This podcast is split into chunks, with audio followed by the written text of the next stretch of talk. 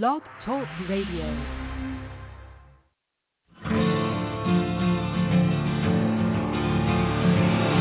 It's time to strap our boots on. This is a perfect day to die. Wipe the blood out of our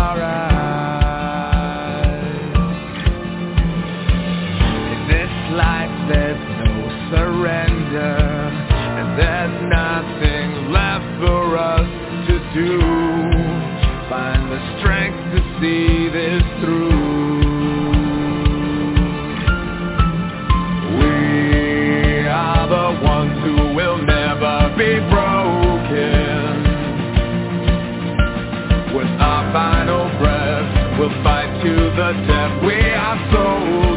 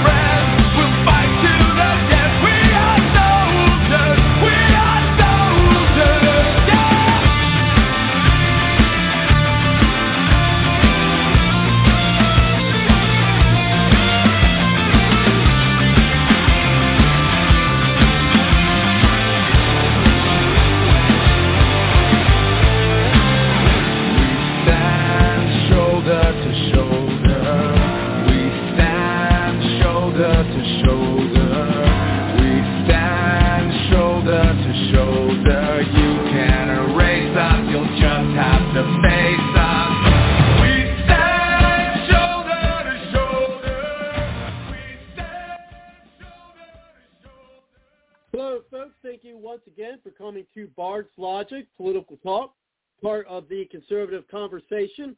Uh, sorry, been away off and on, folks, uh, with the show, but I have been helping a local uh, candidate with her campaign.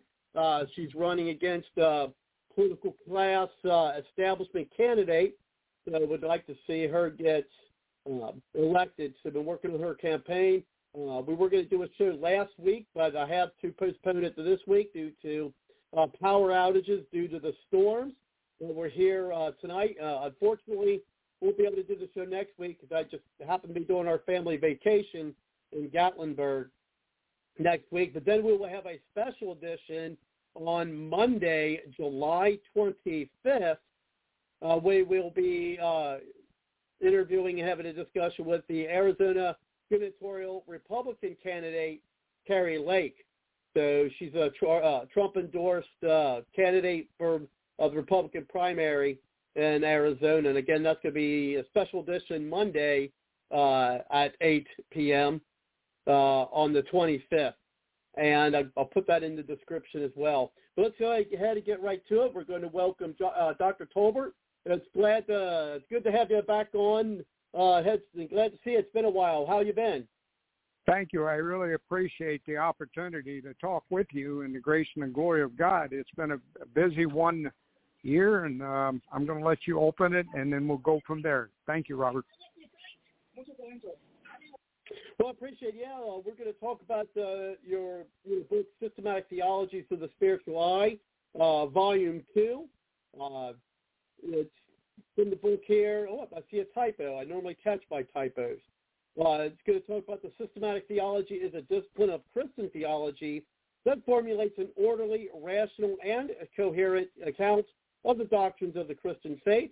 It addresses issues such as what the Bible teaches about certain topics and what is true about God and His universe. Now, I remember one time uh, my family and I were going through some things, Dr. Tolbert, and I still have a picture here with the saying that you put on it. And uh, let me read it here. I don't have my other my other glasses on to be honest, but it says, uh, "Whatever holds your focus is what you'll see in your future. Control your thoughts with vision. If you are constantly focused on the last chapter of your life, you'll never be able to live the next. I decree your next will look nothing like your last. And I really took that to heart, Dr. Tolbert, uh, on a number of things. And recently, uh, if we have time and you'd like to hear it, I had some interesting events uh, happen in my life uh, that you know made me take another look, frankly, at Christianity. Uh, as people know, I was the resident uh, pagan here on the show for most of the program, uh, but I'm taking another look at uh, Christianity after those events, and, and, perhaps we'll have some time on the show. But I don't want to take uh, away any time you've got uh, to talk about your book tonight. Yeah, let's let's get into the word word vision. In 1999, I wrote "Walking Your Vision," and in Volume One, there's actually 100 pages and 87 articles of walking your vision and people don't understand what it means to focus. Focus is to follow one course until successful.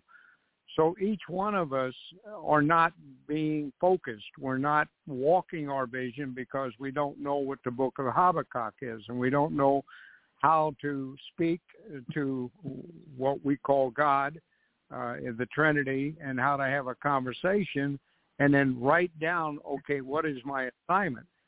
So one of the things taught in volume one, which is still systematic theology through the spiritual eye, walking your vision uh, university, is about teaching people to find out who they are, what is their assignment, and we go back to when I was 17 and I had a choice going to jail or going into the army, and I was a high school dropout and I served 22 years in the military. I was a Vietnam veteran. I went up for uh, sergeant major. I went through the schools. Uh, I was an E8. Uh, I, they wanted me to spend two more years in 1981, and I said no, I'm done. So instead of taking and becoming an E9, I I left as an as an E8. And after that, I was uh, doing motivational speaking, and after motivational speaking, uh, someone said, do you think you can sell airplanes? And so for 20 years, I sold multi-million dollar airplanes. 1999, God said, I have a vision for you. So in 2001, I, I would already finished my bachelor's with University of uh, Maryland in uh, 1981, but in 1999, 2001, I went and did my master's in theology. I did my master's in education. And then I became the first student at Nova University that was not a certified teacher to get a doctorate degree in educational leadership. So you take these things, and as you know, uh, Robert, uh, I ran for president in 2012. I ran for the U.S. I ran for governor in 2014, uh, 2016 senator, 2018 senator, I had people come to me and I ran for the vice president in 2020. So when we look at book number one, and and and which if you go to calltoduty.org, www uh, calltoduty.org, you'll see a web link to the um, Christian University, uh, excuse me, uh, public publishers uh, Christian Faith Publishers, and the book is been out one year. It's in Barnes and Nobles. It's on uh, Amazon. It's doing a lot of things. When we got finished with this book, uh, I started doing my second book, and the relevancy of the second book is everything that you and I would get into is the Constitution, uh, the preparation, uh, your assignment, uh, how do you follow it? So doing talk shows with you for until last year and doing talk shows with Sally, it was really about the electors and about the violations of the Constitution. So back in 2015, 16, I submitted uh, letters to presidents uh, of the United States. I did it in 2016 uh, to Trump. Uh, I did it to the Congress. I, I did it to the Supreme Court. Well, which two letters happened to be in the book on chapter uh, 19 and chapter 21? Well, chapter 19, the Supreme Court ruled several weeks ago concerning education, schools, Christian eligibility, and how they should also be protected. And this was a a challenge by the uh, people in the state of Maine. And this opened where the Supreme Court said that the equality of receiving funds should be done in parochial and public schools equally. The second one was chapter 21 of the new book, and this one is Roe versus Wade. And we actually wrote Trump, and we wrote the Supreme Court, and we wrote Congress letters of the violation of the Constitution. We're not taking position whether one agrees or doesn't agree. What we did in the book is we start out with the Constitution that the federal government had no rights. Therefore, Roe versus Wade should not have been a uh, article of the Congress saying that you can or you cannot do something. It belonged to the state. So the state had to put it in their amendment and they had to make the decision. That's exactly what happened with the Supreme Court. They came to the ruling that it did not belong to the federal government. So in chapter 21, we go through the procedures, we go into the health, we go into the rights of the uh, individual, the man and woman, and we get into that the, the big thing is when you look at chapters of, of these books is that we're in 45 of 195 countries right now. So if you look at Pakistan, the lowest Christian uh, population of all 195 countries is the country of Pakistan. We currently are teaching a lot of pastors and Christians, and we actually sent a PDF file to Pastor uh, Atif in uh, Pakistan, and the book was translated uh, to their language, Urdu. And then we found a person in Kenya, Africa, Pastor Julius, and we sent him in. And there's 54 countries in Africa, so Julius is going to be heading uh, the premier of Africa, and um, Atif will be heading Syria, India, and other countries. We're then opening up uh, Cambodia, Thailand. Uh, we're opening up South America. So the book that we're writing, even though sometimes differentiates from the political standpoint, it lays the basis. So volume one is not an individual issue with any country.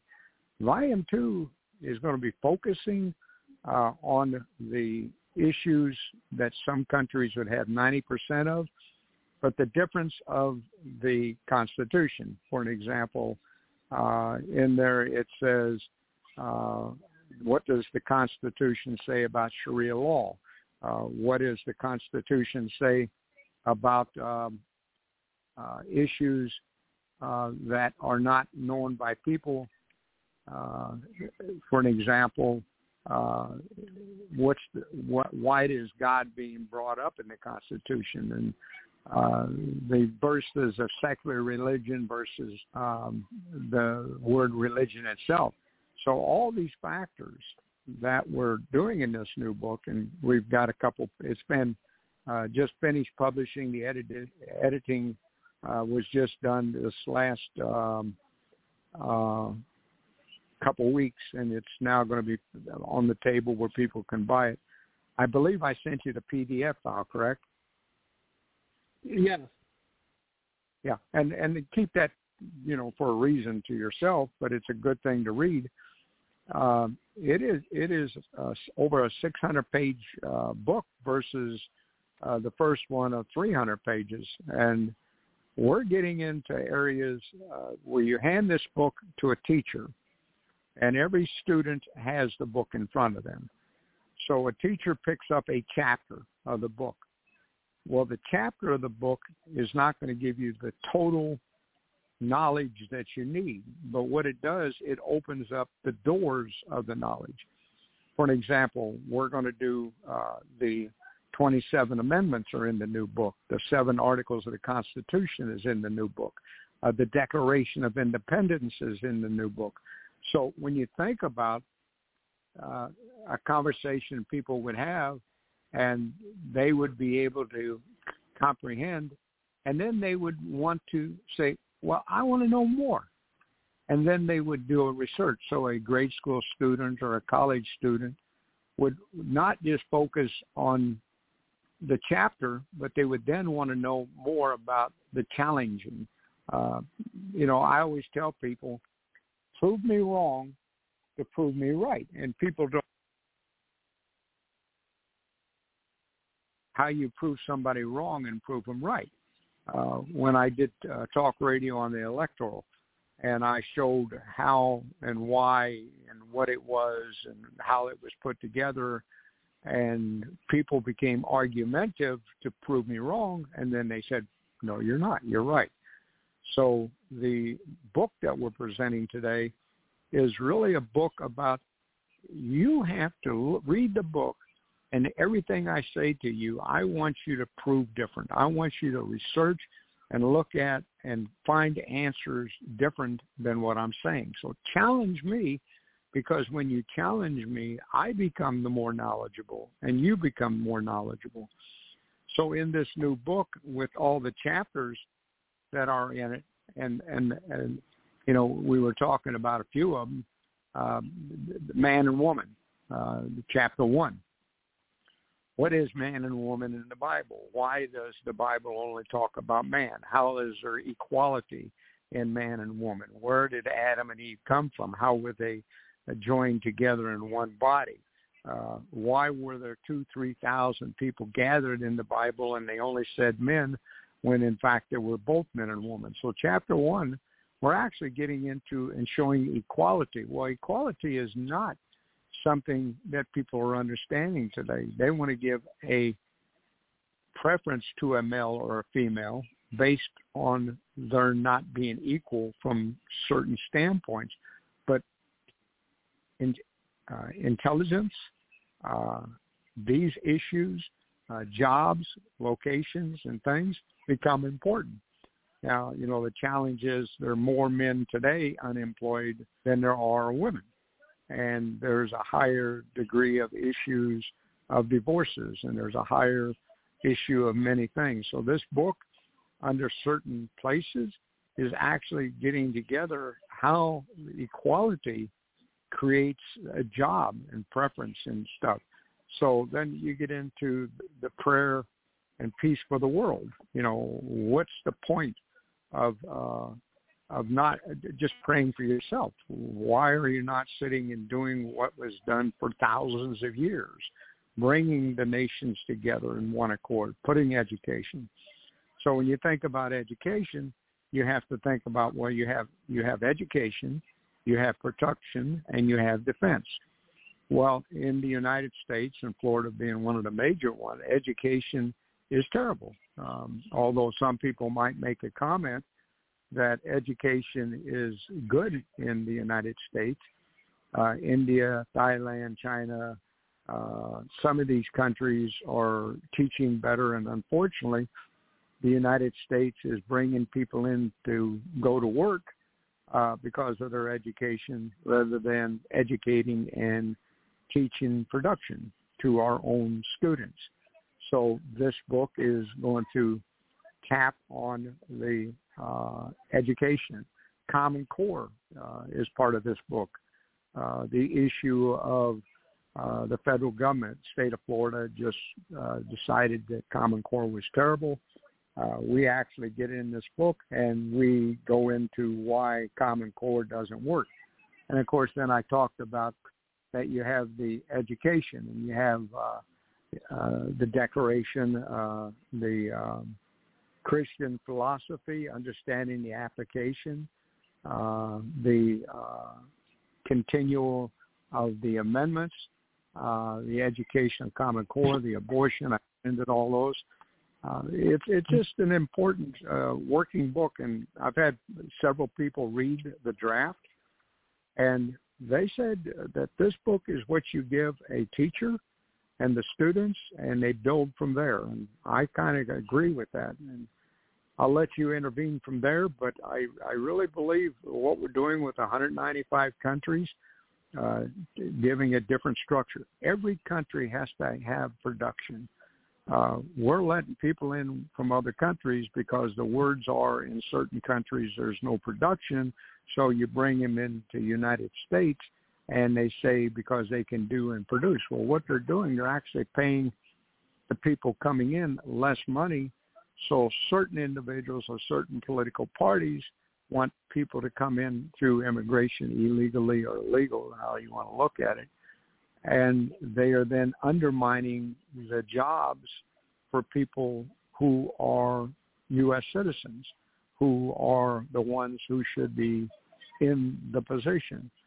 Uh, so this book encompasses a lot of things that people have to look at, and I'm not going to take a political standpoint of Democrats or Republicans because I'm a no party affiliated, but I really believe that we need to restructure our whole thing of um, what we're doing and where we're going. Go ahead, Robert. And you, you mentioned to be in schools as well. Uh, now, how would you guys plan on, you know, marketing uh, the book to schools? Well, one thing I'm going to be doing is uh, within this next book, we're actually going to send it to Hillsdale.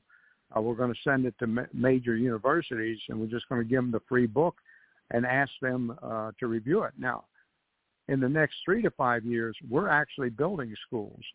Uh, we're doing what you call virtual reality hybrid school systems, where you have interactions so in this book, when you go into it and you look at systematic theology and you look at global virtual reality hybrid schools and universities to train every student in the philosophy of life through the Logos. So this book actually opens up into uh, how to start a school. So we're now working with these countries to start here in the United States where we will have school teachers doing classroom teaching doing uh, online teaching. So when I did my uh, doctor degree uh, with the University of, excuse me, Nova University, uh, I wrote virtual reality, and this was like 2006, 2007, because I graduated in 2010. And Nova decided they didn't want me to do my dissertation on that. And two years later, uh, Nova and Florida started where they were doing home homeschooling. So we actually are going into when you do homeschooling, you have to do classroom, and when you do classroom, you have to do training. So if I teach you, or when I teach you how to operate a computer, I then have to have you around other people. So it's not going to be just online you got to physically do it. But to physically do it, you have to be able to be in an actual environment where it is an important endeavor. It's kind of like, you know, if you're going to plant a tree, but, you know, you got to dig a hole, you got to put the seed, you got to water the ground, you got to do all this. Well, I can teach you to do it, but if you don't physically do it, you don't do anything. So within the next five to 10 years, we are actually going to be setting up universities, uh, schools, Walking Your Vision Academy, uh, doing business as we're, we're actually CFACS Incorporated, doing business as Christ Found All Creation Saved, and doing business as Walking Your Vision Academy. So we're actually putting together uh, with other countries. Book number three is actually going to cover that even more. It's going into parochial schools and public schools how do you formulate? How do you structure? How do you put it together? So when I wrote my dissertation on this subject, I am now revising my dissertation, and it's going to be in book number three. It's going to be how do you set up a, a parochial school? How do you put together virtual reality? How do you do the interaction with students? So we believe that the first issue we have is not only the belief in God and Christianity, but it's the education. How does education decrease or increase your own income? Uh, when you look at me uh, with a bachelor's, two masters, a doctor degree, and you look at my age and you know, look at I'm writing three books and and what I'm doing, you know, this was a progression. This was every day, every day you learn, and people think you stop learning, but you don't. Um, I'm 80 years old, and my next book's coming out. Um, go figure that one out. And my last book came out when I was 79, and my next book's coming out when I'm 81. Uh, and we just joined 45 countries together. The relevancy of Moses and a messenger, an apostle of the Lord Jesus Christ. And when you think about uh, your children, your daughter, think about first, what are you going to do for changing your own education? Remember, I was 10 years ago, so I was 70 years old when I got my doctorate degree. How did I do it? How did I go through that? How was I able to? Uh, well, all this is coming together in, in your teaching. Uh, I am an example of what failure means, but how do you make success on failure? So people said, I failed to do something or I did it wrong just means you learn. And people look at it as bad. Doing something wrong is a, is a stepping stone to doing it right. So if somebody's running for politics or somebody is going into a job or somebody makes a mistake, many businesses, their technology changed because somebody made a mistake and they corrected the mistake, but from correcting the mistake, they learned a new way of doing things. So mistakes are learning, and students don't understand it.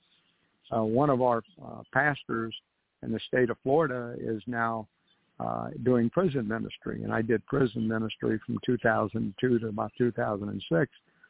And the state of Florida is now paying salary to ministries uh, to go out and take the men and women out of prisons, uh, get them into an educational standard, uh, get them to refocus on on uh, how to overcome their past and their history. So everything we do, Robert, is is got to be focused on education is first. Ha- absolutely, you have to take and be taught. Uh, then you have to learn, and learn is doing something wrong and doing it right. And then you have to learn how to make the computer to work, how to make the tree to grow, how to feed the cow. This is productivity. This is this is where we're not doing in our countries anymore. So um, you know we we're bringing in goods and products from all these countries, and we're not doing nothing in America. Uh, and we wrote articles on bring jobs home back five years ago. It's not in these books right now, but bring jobs home and uh, get put tariffs on on goods and products, change the prices, uh, all these factors will be keyed. Go ahead. Yes, so let's go. Uh, we've got Kelly on the line here. Uh, Kelly's got some comments and questions there for you, Dr. Tolbert. Thank you very much, Kelly, Thank for coming to the show. Uh, how are you? Oh, I'm doing good. Enjoying the California heat. We were like 100 degrees yesterday. and uh yeah. So, um let's see here. All right, I got a comment for you or a victory story, and then a theological question, Dr. Tolbert. And glad to hear from you again. Congratulations on your book. Books, plural. yeah. Yeah, um, I'm proud. Okay. I'm talk. Yeah, I mean that's really. uh I once saw a fortune cookie that said, "Seek the advice of an octogenarian," and I'm like, "What's an octogenarian?" Well, that would be you, 80 years old. So anyway, okay, so comment. I have a close friend, and uh, she's homeschooling her son, and he has been tested two years in a row, and he turned out 99 percentile on the National Scholastic exam. The last uh, test was proctored by a teacher, and she basically said here in California, even though he's in sixth grade, he should be uh, he's almost equivalent to a 12th grader in the California hmm. schools. Mm-hmm. So that doesn't tell you something, but it's awesome what a mother's love can do. Amen. So that's just kind of a praise report. And the homeschoolers are they're amazing. And some other locals, uh, they got uh, top of the class when they their last two years in high school.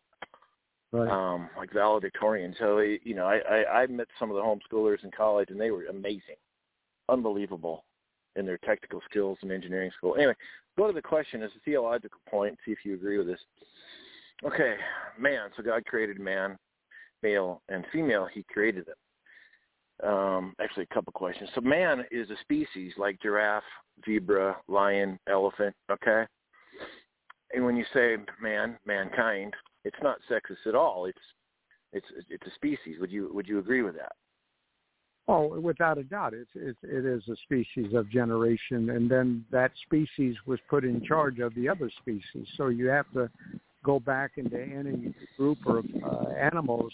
There's a leader of that one species, but who was the overall in control of all the species? And if you think of millions and millions of years that Adam existed before Eve even came along. It wasn't a seven year or ten years, but it was millions of years that God created all the earth. He did this in the what they call the the, the six days and then the seventh day of rest, but there was really millions and millions of years of creation. Then God said, let's put man, uh, and then God had man taking charge and doing things, and then Eve was brought from Adam, and they became physical. So when people are of one, where Adam, you know, was had a rib removed, and Eve then became from that, and then there was the issue of disagreement with the assignment, and then we're into where we are today, and why God allowed, allowed it or didn't allow it is beyond our understanding, but uh, we are a species that have been put in a responsible position. Now, if you don't believe in God, if you don't believe in the Trinity, if you don't believe in the fivefold ministry, you become argumentative. What I just said. Yeah, I agree. Yeah, I understand that. So here's a deeper, deeper theological question. So it says, and God blessed them, and God said to them, plural, meaning Adam and Eve, uh, right. be fruitful and multiply, and rule the earth and subdue it rule over the fish of the sea, the birds of the sky, and every living thing that moves on the earth. So God put man, the species, in charge. Now, this is not my theological question, but obviously we were to rule the earth in love for the best interests of others, the best interests of the plants and the animals, etc. Um, but here, I'm going to get to my question because it's kind of deep. So, when God created Eve, before God created Eve, God said, it's not good for the man to be alone. I will make a helper suitable for him. Now, that word helper seems degrading towards women. However, and this my question is, do you agree with this? The first helper was Adam. And I say that because God put Adam and Eve in charge of the earth. So in a sense, Adam was helping God rule the earth and the help or the helper was Eve. So when it says in the scriptures a helpmate suitable for him, it doesn't mean the woman is to be 100% submissive and supportive to Adam. It means that they were to be together, working together to both Equality. help God. Yeah, right. God was Adam was the first helper of God. Eve was the helpmate and the co-helper with Adam. They were both helpers to God. Is that do you agree with that, or what's your thoughts on that? It's a little deeper theologically. What, what's your thoughts on that? No, I think the answer is very simple. Is it's called equality. That this is actually in chapter one of the book that we're getting into the fact of um, man in the Bible, woman, and that we were actually going into it. There's there was a purpose of equality. So you had all these animals that had a mate, and regardless of what you want to call an animal, and then man comes along and doesn't have a mate. And so God says that you need a helper. You need someone to work with you equally. And that's where we're breaking it down. And that's where we have a big disagreement. For an example, I'm totally against my ID card seeing male or female. I'm totally against a lot of things that we're doing that are uh, uh, showing a separation between man and woman by putting it in certain areas.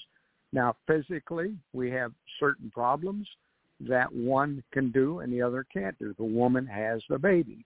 Uh, the man is only the seed to implant. So there's still equality because the woman can't have the baby without the equality of the man's seed. So we can find everything that we would disagree with becomes equal.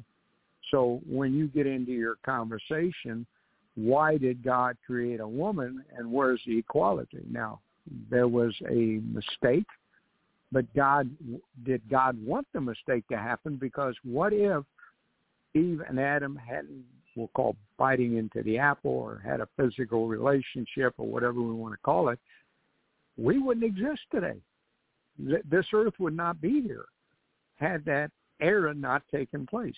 Now this era leads us down a travailing uh, issue of many generations of contradiction. So there was all the earth was connected and everybody was going in the same direction and everybody was working together and the earth breaks apart and the islands split and the America becomes a different place and the multiple languages where everybody before was speaking the same languages, not everybody speaks the different languages.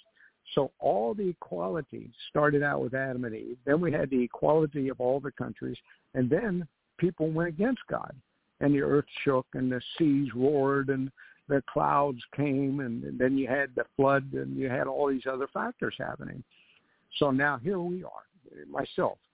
What am I doing? I'm bringing equality. And people say, how are you bringing equality? I'm saying 195 countries have to be equal, that one country cannot be greater than another. If you educate the people in your country, if you train your people, if you give them school and education, you don't need to call for me from the United States of America to be productive. You do it through Pakistan. You do it through Syria. You do it through Kenya. You do it through Cambodia. You do it through Thailand. You do it through Venezuela. Uh, all these factors is where we're teaching. So every country has now, they'll work together. They'll interact because some goods and products have to be shipped from one country to the other. There has to be working, but we have to bring everybody back to one accord. And this is not what we're doing. So I, I know I'm extending your comment, but the extension of the comment is no man and no woman accomplishes anything in a marriage if there's not equality. No man and no woman on a job gets we we don't have equality in the United States anymore. We're totally non-equal. So men's awareness program, which I'm going to bring into that, is men are no longer being equal. Men are now subdued. There's no equality in countries, especially the United States, uh, and this is not about racism. Real, quick, uh, real quick, Dr. Tolbert. Uh, real quick, uh, programming. I mean, I do see there are other uh, callers. I know you're on Skype, but I believe uh, you still can push a one or something on your your dial to let us know if you would like to get into the show. I have some questions or comments. Uh, I'll get you into the green room get your name, uh, and then uh, get you into the program. But just push the one on your number dial. If you do that, same on Skype, and we'll get you in. Uh, go ahead, Dr. Tolbert. No, I, I'm fine. I just wanted to answer what he said, and if I'm if we are in agreement, okay. If we're in disagreement, we'll both learn. Go ahead. Down to you, Kelly. Yep. Kelly went to sleep when I was talking.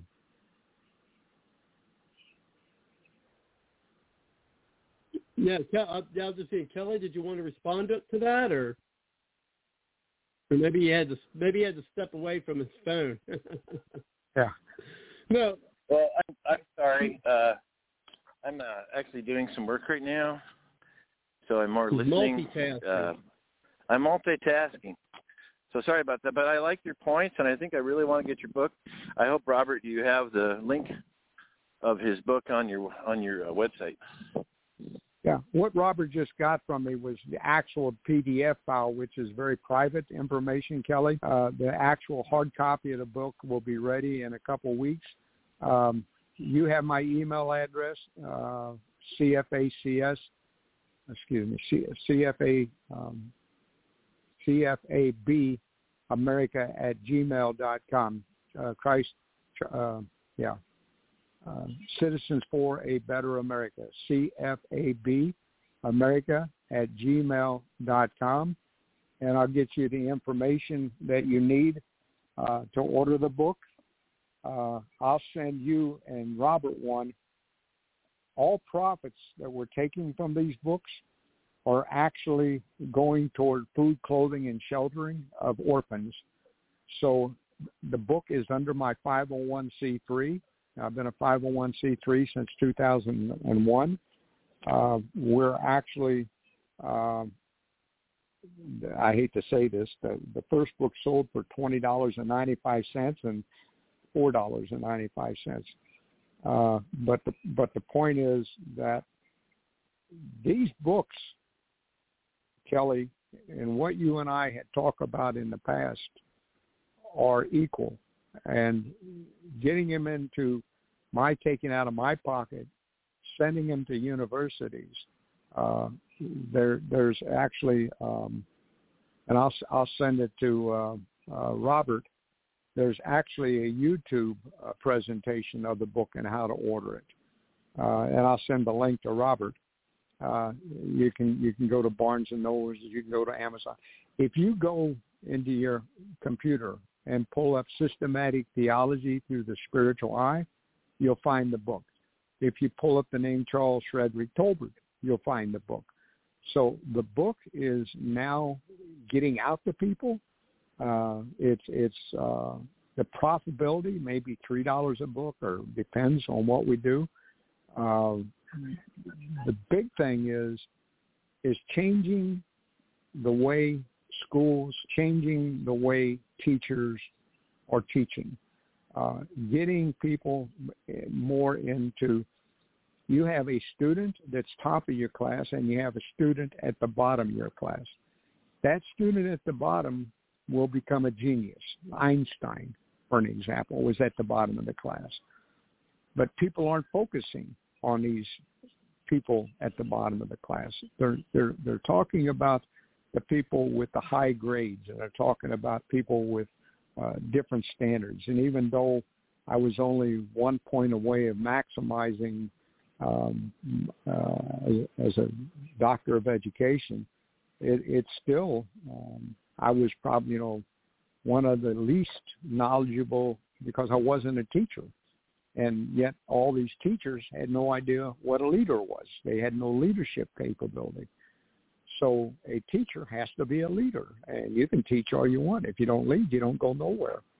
So the key behind these books is to put you in a position. Now, these books aren't books that you would read in order. Otherwise, you don't read chapter 1 through 34 and say, okay, I'm going to read it in order. No, you don't do that. Every chapter stands as its own self.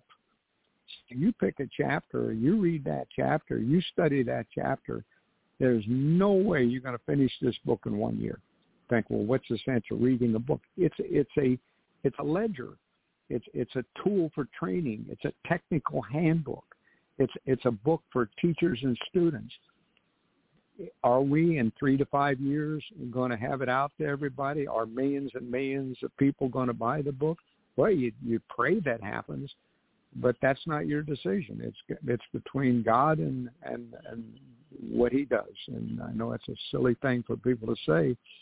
Uh, what we do uh, on WhatsApp, on uh, LinkedIn, on uh, Twitter, what we do on Facebook, uh, the videos, the audios, uh, all the things that we've been doing this last year, year and a half of uh, bringing people together, formulating schools, putting education, putting a 501c3 in different countries, uh, concentrating with teachers. We we got teachers in other countries that are calling upon me uh, to lay a format, uh, setting up their schools.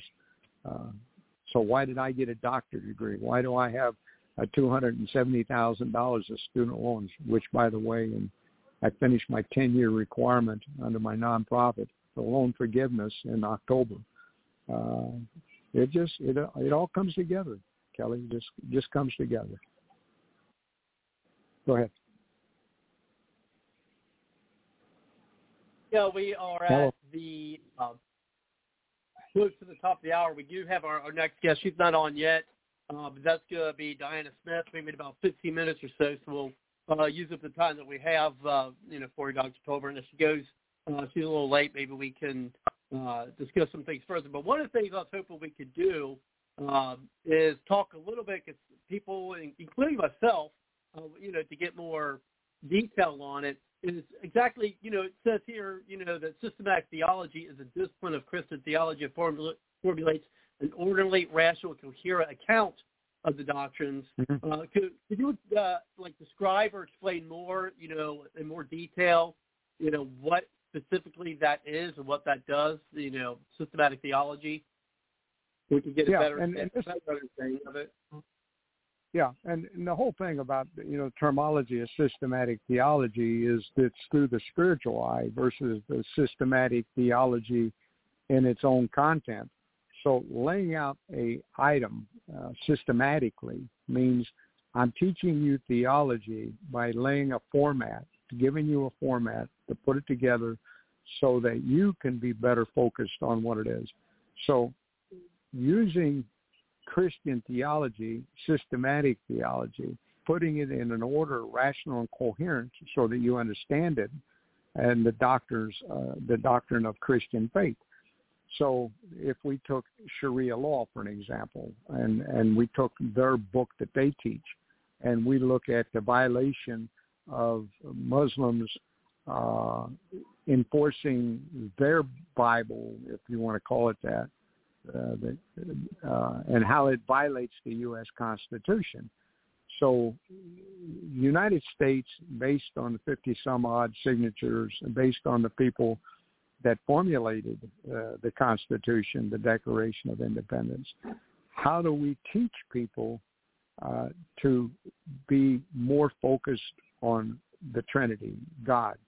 So global, meaning 195 countries, virtual reality, we actually changed the terminology of book number two, where it didn't get into in book number one the integration or interaction. So many people read and think virtual reality and the old way of you're looking at something but you're not having interaction.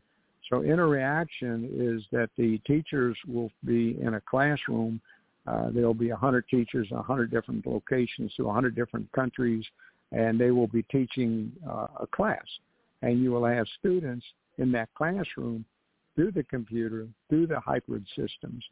So teaching first systematically is no more than if I said plant a seed in the ground. Well, you know, the, systematically I would dig a hole. And it's good to water the ground before I dig the hole because it makes it easier for the hole and dirt come up. And systematically, I would put the seed in the ground and I would pack it over and I'd stomp on it. I'd add more water and I'd, I'd make sure it's in the right position. So one of the things we're teaching in our training in our classes is actually getting into that uh, to lay out a classroom systematically. And of course, I am not in agreement with theologians. Uh, when I did my master's degree in theology, uh, I had to read a hundred books that theologians wrote, and I found something wrong with every theologian and everything they wrote. And so, uh, giving our own standpoint of systematic theology, and and and being a theologian myself, uh, how does a messenger, and a messenger in the Bible, by the way, is an apostle, and the terminology a lot of people don't understand, but that goes into Isaiah 40, uh, uh, Uh, uh, 42, uh, 1 through 4, uh, that you have to lay out a format. You, ha- you have to lay out things. So when we say we're going to be in 195 countries with a Walking Your Vision University, that means we're going to teach you to accomplish what your vision is. Well, the book of Habakkuk says you write your vision upon the wall. So we have to teach you first, what is your vision? So if I start training you as a child define your vision and you focus on your vision and you look at follow one course until successful. So my vision is 195 universities through 195 different countries and formulating a plan. So that's my vision. But how do I get there? Book number one, book number two, book number three. So plant a seed, plant a seed, plant a seed, plant a seed. So all these things, uh, Robert, are very key uh, to people coming together and understanding that you were given an assignment. No tree is alike. Not one tree. Not one tree is out there you can say looks alike. Well, you and I are not alike. You you and I have a mission. You and I have an assignment. You and I have a job. So now you're involved in supporting, teaching, and helping certain people in political parties. You have an assignment to do that. You went through trials and tribulations with your personal life, with your with everything that went on around you, but everything became trial and tribulation, became learning, became a student. You you became. Well, you know, I had two sisters commit suicide. I did this. I saw this. I did this. I went there, and I, so trials and tribulations is training. So at your age, what you're doing, how are you going to act? How are you going to impact? What is your calling? When you pass and you finished your assignment, did you follow Habakkuk 2? Did you write your vision? So I teach people this when you write your vision. 15 minutes a day for 14 days. Go into a closet, very dark place. Take a paper and a piece of pen, uh, paper and a pencil. Write down 10 items what you did 15 minutes. Just write what you what you're thinking, what you're seeing, what you're hearing. Don't just get rid of everything. Just write. At the end of 15 days, take that paper, take all those items, and focus on breaking them down in order which one has to be done before the other. How do I get to this one, this one, this one? Then from all those hundreds of things that you wrote, you put them in a hundred-page order. We we did uh, 186 uh, in the book Walking Your Vision, which is in volume number one, uh, 86. I'm sorry. And it was I had to do this, to do this, to do this, to do this. So I wrote my vision. It became the book, and then I went to scriptures, and I followed it. So here's a guy, 1999, 2000, did not have a master's, a doctor degree, hadn't been in school since 1981, that wrote my vision. I followed my vision. I become a doctor of education. I become all these factors because I took the time to focus on my assignment. Go ahead. And, and how do you, a lot of people I can hear them asking, you know, how do you know what your assignment is? you know, how do you know what your what your purpose is? What where do you get an inkling of that, or, or, or like, oh, I know what it is. When I was 13 years old and I didn't know who God was, I was told that one day I would lead and teach the world. I was 13 years old, and that's in Isaiah 42, 1 through 4. And um, I went through not knowing what I was going to be doing in the military. I went through training and teaching and motivation, not knowing what I was going to do.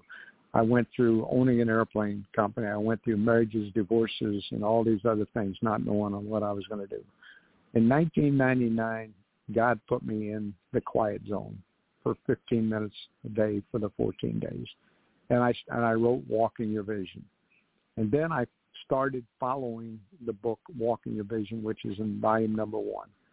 I found that my assignment in 1999 was to build universities in every country using impact of virtual reality, and I didn't have my two masters or my doctorate degree yet. So I went through the assignment. Uh, I had to go to college. I had to get an education. I had to get a degree. I had to do talk radios. I had to uh, do international speaking. I had to write my books. I had to do this.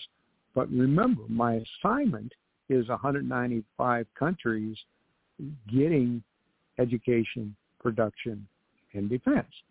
So I my assignment is way down the line. You know, Moses was 80 when he was given and knew his assignment. So Moses didn't know his assignment until he was 80 years old. Uh, he went through uh, the killing of people. He went through uh, the water. Uh, he went through the adoption. He went through the education. He went through where he lived on a farm and was raising sheep. And he went into the mountain. And all of a sudden, God said, "This is your assignment." So Moses' assignment was to lead the people from the one place to the next. Now, the assignment was 14 days. It took him 40 years because they what? They disagreed with God. They disagreed with God, so it took them 40 years. Well, I'm now working on 20 years of my assignment. And my assignment is now write three books. Uh, the books have been translated in four countries already. Uh, I gave the PDF file free. Uh, the publisher says that I have to, if it's in Spanish or English, uh, I have to go through them. But if I do another country, uh, I have the rights as the writer of the book to give the file and have it translated in other countries. So we're actually, um, we, you know, the question is, do you make money because you talk? And sometimes the answer is no, but you teach. And people learn and they make money because of what you do. My assignment is to get every student back in line of where they were supposed to be when God created the earth. That's my assignment. Before the islands were split, before the nations were divided, before they had multiple language in all these countries, my assignment is to bring the 195 countries back together. That, that's my assignment. Go ahead. That's a pretty uh, pretty large assignment there, Dr. Tolbert. Yeah. Now, you know, remember this. Multi-generational.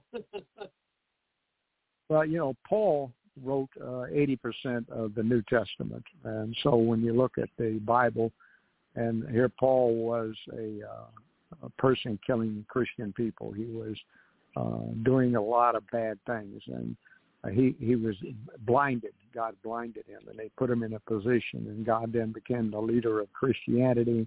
And he wrote um, 80% of the Bible.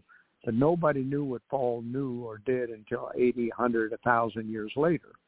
So everybody that has an assignment may not see the results of the assignment from a physical, but from spiritual, you see your assignment done. Thousand years, three thousand years, will it take a hundred years? Will it happen tomorrow? There's no answers to that. The answer is, is you that, have an assignment. Is that what you mean by through the spiritual eye? Yes, yes, absolutely. Yeah. Don't don't try to think of things through your mind, but look through. And you know, people are born again. They have the Christ is in the belly of all people. People say what they want. Christ was on the cross. The Spirit left uh, when He left, and the travailing of the Spirit. So, in the Old Testament, the Spirit came upon you, um, and He only talked to a few people. Now the Spirit indwells within you. So your spiritual eye is the Spirit of God inside you that's opening the door and giving you the vision. So the spiritual eye means I see my vision because I'll I'll talk sometimes, but it won't be me talking. You know, I'll get into a conversation with people, but it's not me saying it. So God tells me what to say in the words to say it. And people don't understand that there are individuals who have conversations with God, man to man, woman to woman, spirit to spirit.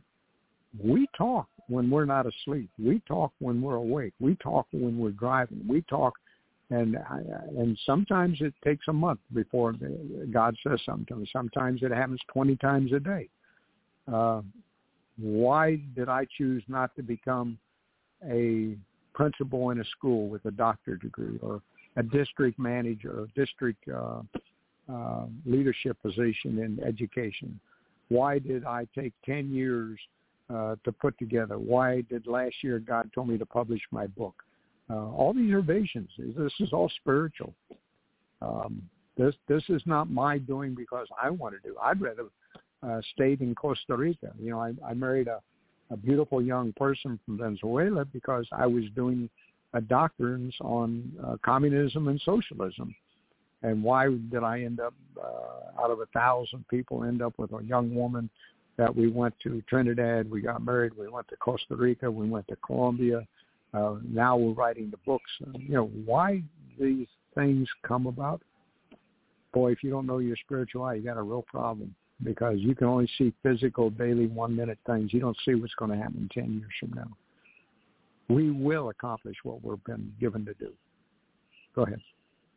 No, no, it's um, no, it's interesting. I think in the in the timing of it, you know, with what I've been uh, experiencing and you know considering is is interesting too. Um, one of the things I've been doing a lot of uh, you may or may not know this, and I probably I may have brought this on the the, the, the show before.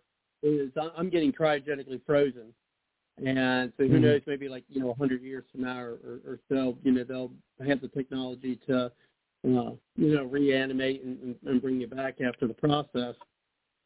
But again, I mean, that kind of speaks to me because you're saying you don't know what it's going to be like, you know, that many years from now.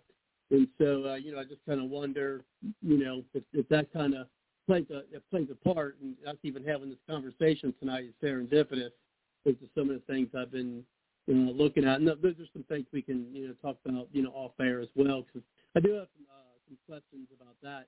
Um, but I don't. I think our other until she does, uh, we got our other caller, other guest uh, who is uh, doing the call in. Uh, is running just a minute late, so we'll give you know certainly give her some more time uh, before. But you know, we'll, is there anything specific uh, that you want to make sure you got out just in case she she does pop in in a few minutes? Uh, you know, to have a discussion with what she's working on. Is there anything specific you want to make sure uh, you know people know about your book or what you're working on? Is it you know pretty much anything in general, or you know, you know, things that are going on with, uh, you know, what just happened with abortion. Do you think it's going to, you know, Roe v. Wade? Do you think it's going to affect the uh, upcoming election? Uh, you know, you also think that, um, you know, it's going to play, it's going to play a part there, uh, or, or even the January 6th commission. You know, what's your thoughts on any of those things? Yeah, you know, I, I just want to take that on a second. You know, that when we went into this conversation in 2016, and when we got into uh, the violations of, of the Constitution, uh, and we, we put it in this book here because it's it's really about men and women and equality and their rights. Um, there is a lot of things that you'll read. You know, for an example, when you pick this book up, it's going to have the full Declaration of Independence. It's going to have the full uh, seven articles. It's going to have all the amendments. So everything in this book has actually got everything you need to know uh, about the Constitution. And I interacted like places in the Constitution God has mentioned. And I do want to just make one other thought. Uh, the Christian Faith Publishing Company telephone number is 866 554 0919. So 866 554 0919. And you can also go to the website christianfaithpublishing.com, and you'll see uh, if you want to write a book, uh, how it's available. It also gives you the number. So anyone that wanted to buy this book, remember, I am not. I'm spending my money out of my pocket through the ministry, paying for a book that's costing me money that the fish what they do is any profit that comes from the book, I get all the profit back until I recover what I spent. I'm spending about three thousand dollars in a year to just make the book publishable. So uh, they edit it, they clean it, they design it, uh, they put the cover on it, uh, they ask your thoughts. Uh, you can go against them, and they will agree with you um, but they're very good at working with people. So if you want to publish a book, uh, go to Christian Faith Publishing Company. Mention my name or not mention my name. If you want to buy the book, Systematic Theology Through the Spiritual Eye, and the second one is the same title, Systematic Theology Through the Spiritual Eye, Volume 2. Volume 2 will actually be available in six weeks. Um, and volume 3 will be next year sometime. But the the key is that every speaker, every writer, everybody puts something together has a story. Publish your story. Get it get it in front of people. Put it in writing. Uh, everybody has a life. Everybody has something that happens. Um, we can do a movie about uh, the death and of, of people around us and uh, the homicides, the suicides, uh, the things that happen. And when I was in Vietnam, I turned down a Purple Heart. Now I'm doing certain things, and the Purple Heart would have made me a couple thousand dollars more a month. Um, man, why didn't you know that when you were 25 years old? Uh, I mean, it's amazing what you learn at a later age that you didn't know.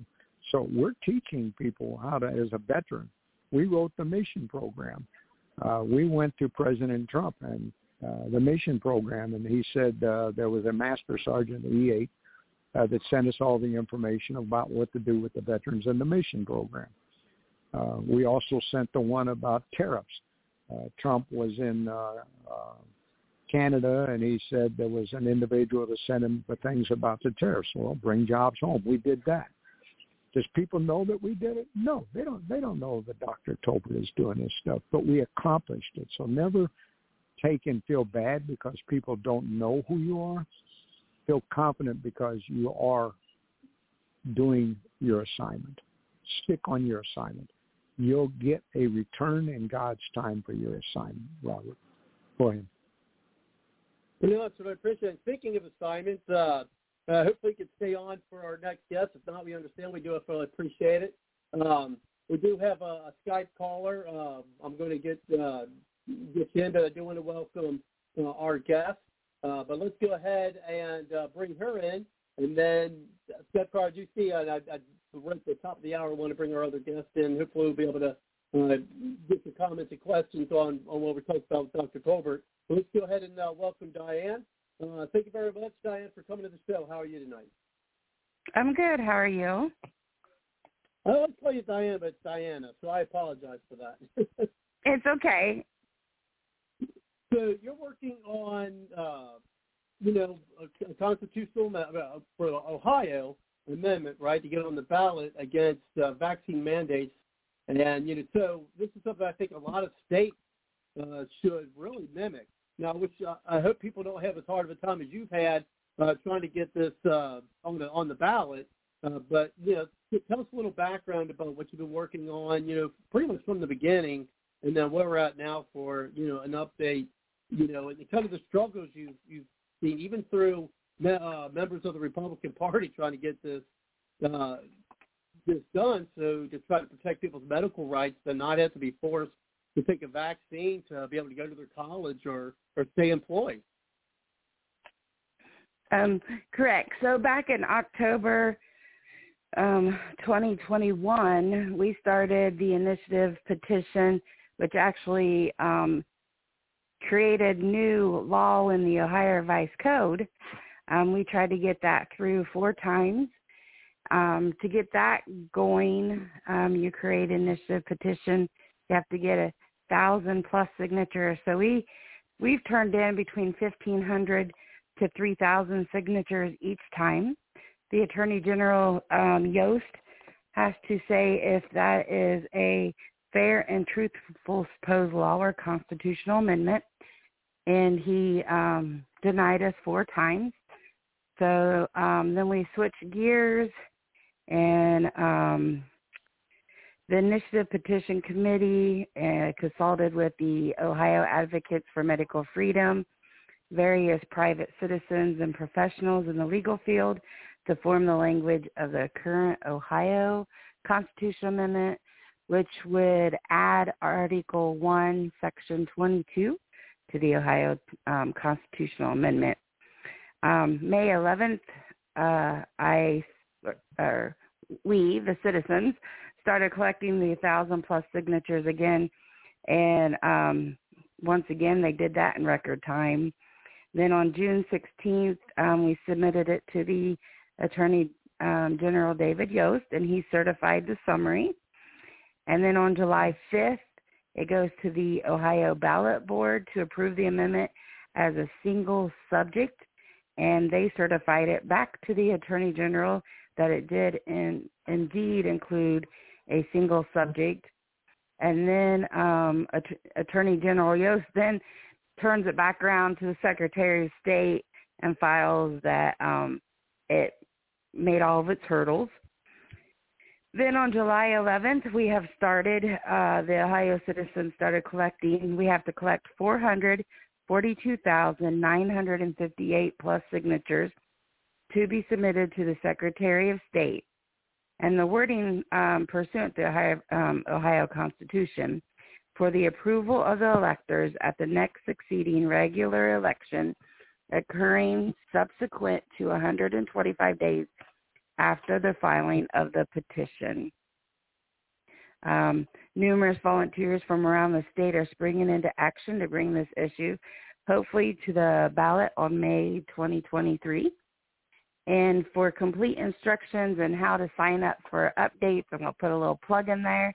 You could go to www.medicalright, the number two, refuse.com.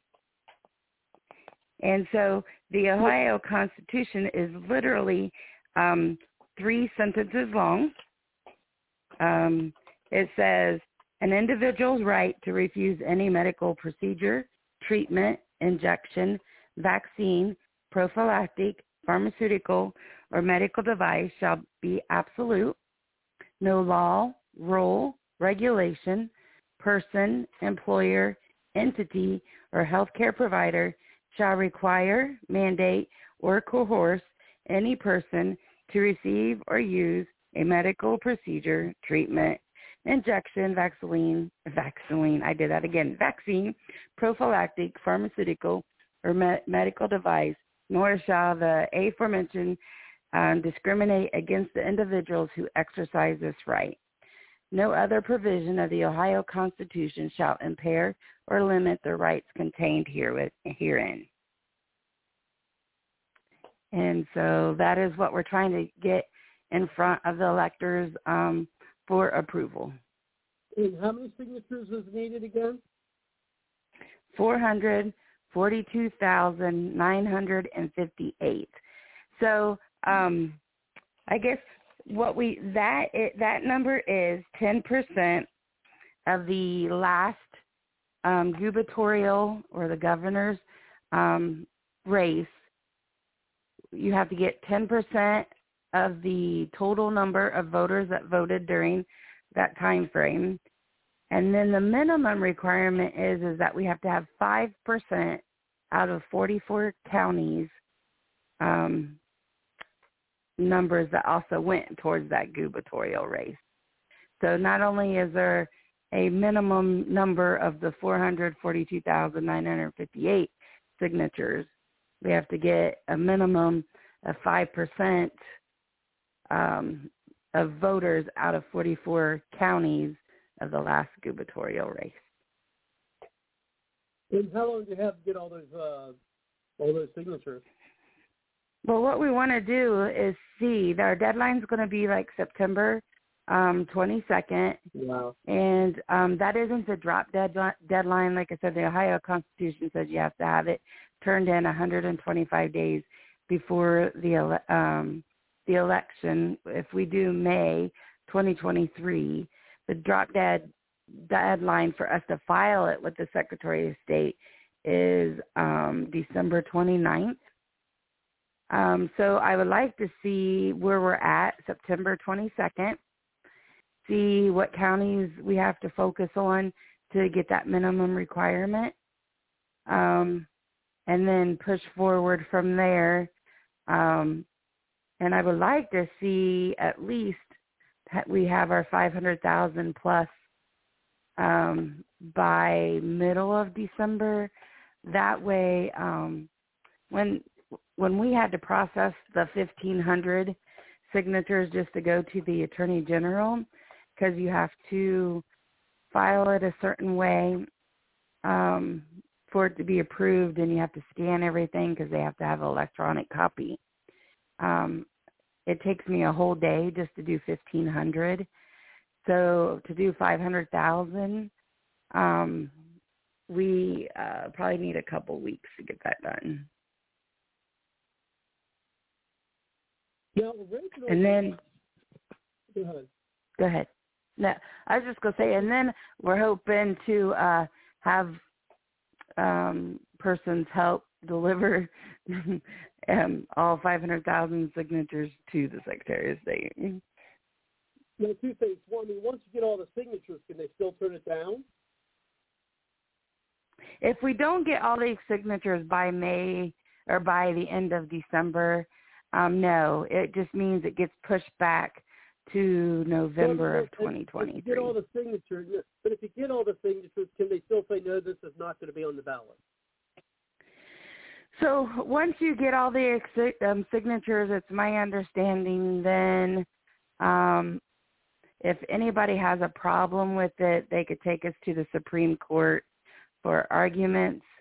And um, we, we also have to do an argument um, for the amendment, and then um, somebody else will have to do an argument against the amendment, and then that has to be published. And Secretary of State, I believe, has to publish that for three consecutive weeks before the ballots.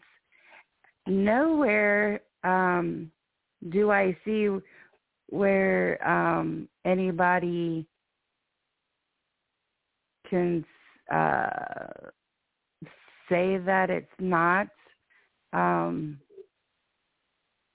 maybe that it's unconstitutional or um, that there's a problem with it, except for they would have to take us to um, argue with at the Supreme Court. So, is there a possibility that we have to fight this at one point in time? Yes, there probably is. Now, is it going to just be a simple majority uh, vote that would actually get it on the Constitution? Is it yes. so, in, do they just need 50? Once we um, get all the signatures, we get it filed, the arguments are done, we get it through um, the Supreme Court. Um, it'll be put on the ballot, and then um, we vote on it, and the majority um, will just say for approval. And then after 30 days, then it becomes um, part of the Ohio Constitution. Well, now in the beginning, you try to get it to be a, just an actual bill that would go to the legislature. Uh, I really would like to tell you know you to tell the story on that, uh, maybe you know, some more detail because I mean this was something like they got the signatures, they try to get it to a committee uh, within Ohio for the you know, and the Republicans just weren't very helpful. At least there was a lot of them, including Bill, you know, from my understanding, Bill Seitz, who you know, is actually uh, Amy Heimer. We had her on a couple of weeks ago, uh, fully supports uh, what was called HB 248, which was supposed to be a House bill originally. Uh, can you tell us more, you know, about your experiences with that? Yeah, because I mean, it looked like that the, the you know, Dr. Culver, you mentioned about, you know, your your non-party, uh, and I know, you know, you know, we're, we're. Most of us here are conservatives. I'm sure we get some libertarians and liberals and, you know, and others right. uh, you know, listening to the program on the program. But um, so, the, so mean, House Bill 248, Republican House. Go ahead. Yeah, House Bill 248 um, was introduced by Jennifer Go- Gross, District 52, um, and it was vaccine choice and anti-discrimination. Um, the bill, if um, it was for um, they couldn't mandate the vaccine. Um, they couldn't have a passport. Um, businesses couldn't coerce or mandate um, personnel to get the vaccine. Um, let's see what else there. Um, and of course, in all this, um, the it didn't mess with the kids' immunizations um, or child care or student immunizations because that, that is already currently law that a parent or guardian has the right um, to be exempt from immunization vaccines for student college or child care. Um, they just have to, um, whether it be their conscience or their religion, um, they have the right to already um, refuse immunizations and vaccines. Um, so it didn't mess with that. Um, and then uh,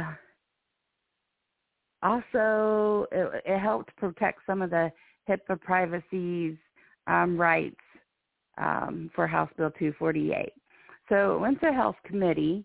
Um, it's my understanding that Mr. Lipps and Mr. Cups um, denied it to go any further.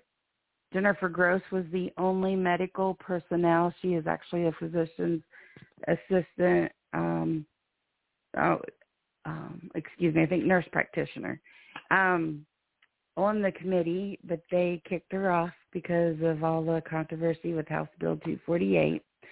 Um, and they needed. Think about that. Real quick, let me interject, Diane. Think about that, folks. So she's, you know, on this committee, you know, this health committee, and they kick her off of the. This is Republicans. They kicked her off a committee because she was trying to get a bill passed to keep businesses from mandating or having uh, passports, and they kick her off the committee because of this. This is Republican. Right. And so um she and and and also they did it because she filed a discharge so they could file a, a discharge to have the bill discharged from the committee and put on the floor but you need 50 signatures and they only got 12 or 13 signatures from the republicans um backing her to get it out no, of the health committee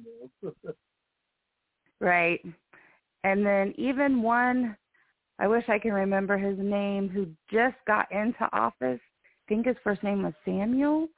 Um, uh, did just recently sign the discharge for House Bill 248. So House Bill 248 is still alive in the Health Committee, um, or uh, until December 31st, 2022. But um, it this House Bill 248 had the most support from citizens um, in Ohio than any other bill that's ever been introduced in testimony. Um, it's even my understanding that they did a public records request and um, in a Democratic area, and um, the Democrats were were even in favor of it um, in that area. Um, but they they just don't want it I guess, on the floor. Could actually be a bipartisan House bill to be passed. Um, but uh, I guess nobody wants it, we'll so I guess we're going. Yeah, we'll definitely try to get that back on the show too. So I did, that's that's the information you brought to me that I didn't know. I thought that bill was pretty much dead, but but it's not. It still it still has a chance, huh? It still it currently still has a chance if um you can if they could get it out of health committee and get it approved by December 31st, 2022 by the end of the session, um, yeah, the House bill is still alive. Um, hmm. That that could be something that uh, you know people could you know could run on. Uh, yeah, like as I mentioned, uh, Angela Heimer, they can maybe run on that uh, in the primary. She actually really should. There should be commercials put out about that. Um, you know, that, that, that's right. certainly and more to be looked into. There has been calls, there has been letters, and um, they just won't budge. And maybe now is the time since, um, you know, that everybody's up for reelection to maybe try to get that pushed back through. Um, it's a great House bill. Um, uh, well, I mean, this is here. This is a, Go ahead. No, I was going to say. I mean, I mean, because this is a national. Actually, it's international. I mean, we've got you know listeners literally all around the country or the world. Really, we've got like I was looking at the statistics uh, just today. The percentage today. We even have uh, listeners in India, which I thought was kind of interesting. Um, I mean, of course, nice. the vast majority, like seventy six percent here in the states, but well, but anyway, the reason why I bring it up uh, you know, this is, I mean, I think everybody in, all, in other states, I mean, and this is stemming in Ohio, but I think other states, I'm surprised something like this isn't happening in Florida. Uh, but of course, they have, you know, I don't think Florida has as many rhinos as Ohio has, uh, truth be told. Um, but I right. think all and states, you know, California, Governor, you know, Florida, Ohio. Go ahead.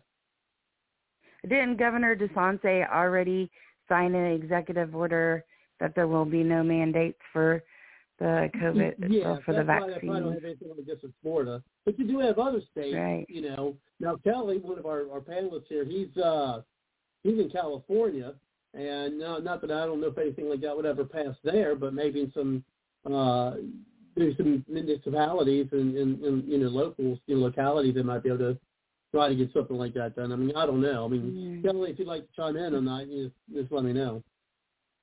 I think that uh with the Ohio Constitution um, is actually somewhat a little bit better because not only does it not mandate um, your employers to do vaccines, um, but in the future, um, if we're if we're allowing um, employers to dictate um, what that you know that you have to have a vaccine to be able to work there, who's to say that you can't dictate? Um, for example, uh, you know, we can't have you off work um, on maternity leave. You need to get on birth control. Um, or we can't afford maternity benefits on our health plan. So we need our employees to be on birth control. Um, it also um, helps with uh, devices.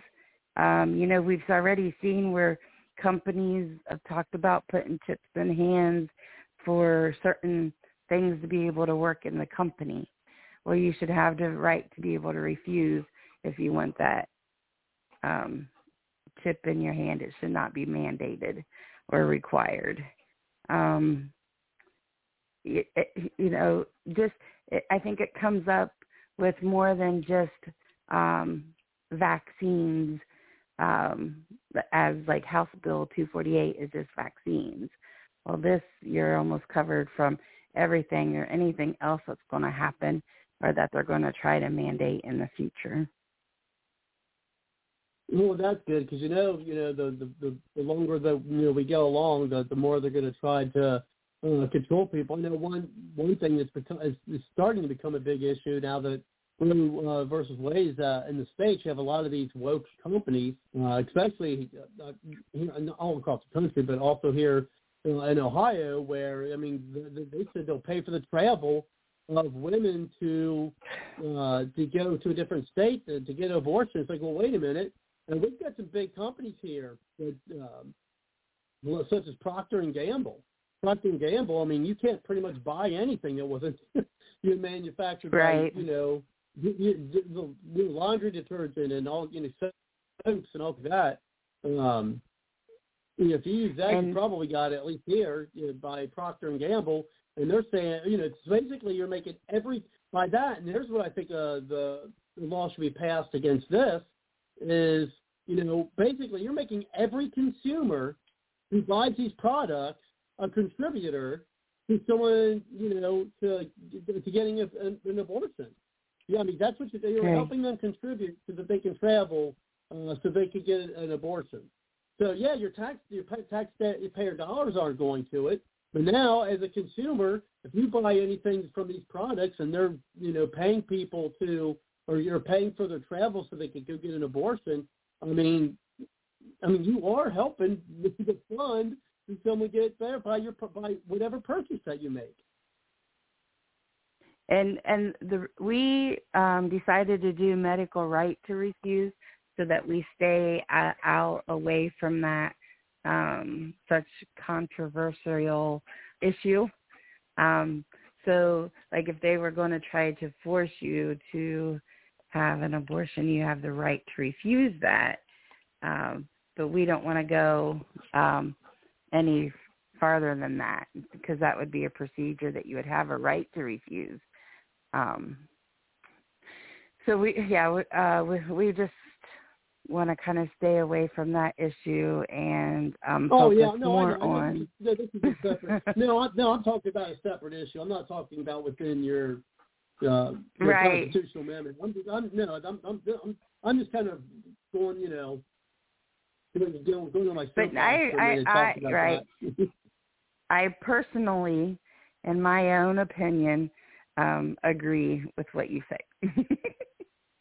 yeah, there you go. It's uh, yeah, it has nothing to do with what you're, you know, what you're trying to do. It, it would certainly be a separate, it certainly would be a separate, uh, a separate issue. Right, and um, definitely. So, and um, even the device in the FDA's um, considers a mask as a device. So you even have the right to refuse a mask. Um, if they try to put you on a ventilator, you have the right to refuse. Um, so that is what we're trying to do. So it's not just for um, the COVID vaccine.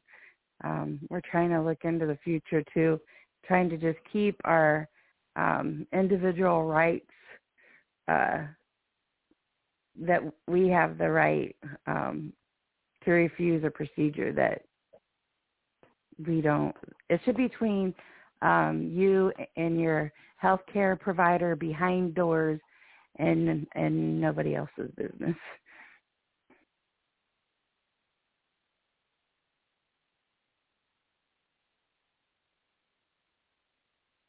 Are you still there? Hello. I hear you, Dr. Tolbert, okay. but I don't hear. Go ahead, Dr. Tolbert. No, I, we couldn't hear you answering him. Her. Oh, I was in the well, I was in the green room real quick. Sorry, uh, I was in the green room. Uh, there's a Skype caller who wanted to chime in, so I, I, I snuck into the green room real quick to try to get their name, but they, they didn't answer. So maybe perhaps they walked away. Could you go ahead? Uh, go ahead. Uh, I, I, am sorry. Go ahead, Diana. I, I missed. I missed the um, stuff. I snuck into the green room so I get the because there was a caller oh, who no. wanted to chime in at the end of the last segment, and we want to hurry. You know, we want to get you in. You know, on time.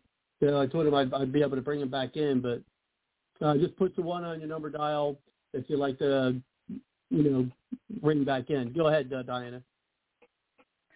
Um, I, did you hear that I just said that um, that we were trying to kind of looking into the future as to what could come up. The individual right. has the right to um, refuse, and it should be between them and their health care provider of choice behind closed doors. But see, that's what you know. I, I'm not to beat a dead horse with Roe v. Wade, but that's that's where I think the left shows you know a lot of their hypocrisy. Is you know, I mean, just what you said. They they always say that about you know, you know about abortion. Oh well, it should be between the woman and their doctor. And then when it's when it's you know with the COVID vaccine, it's, it's not between you and your doctor. It's you need you have to get this.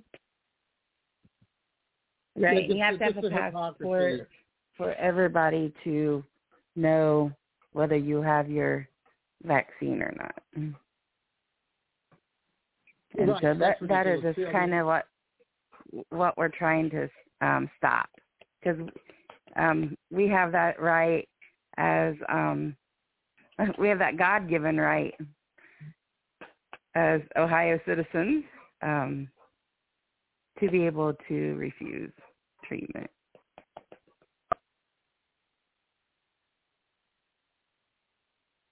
Yeah, and that's um yeah, it's the whole, you know, my body, my choice, right? Again, more more hypocrisy where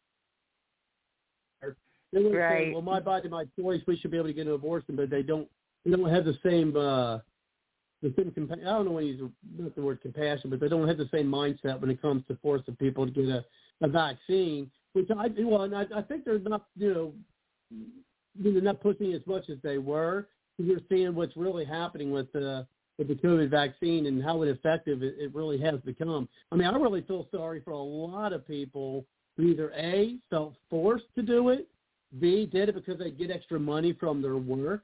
I mean, I know employees, employers that were giving a thousand dollars to the no, that's before taxes, but a thousand dollars to their employees for getting a vaccine. I mean, I'm, uh, I know I, I'm, I, I've never got vaccinated, and I never will. Um, I mean, I've got your other ones when I was a kid, but I mean, this COVID vaccine, um, I'll never get it. You know, Right.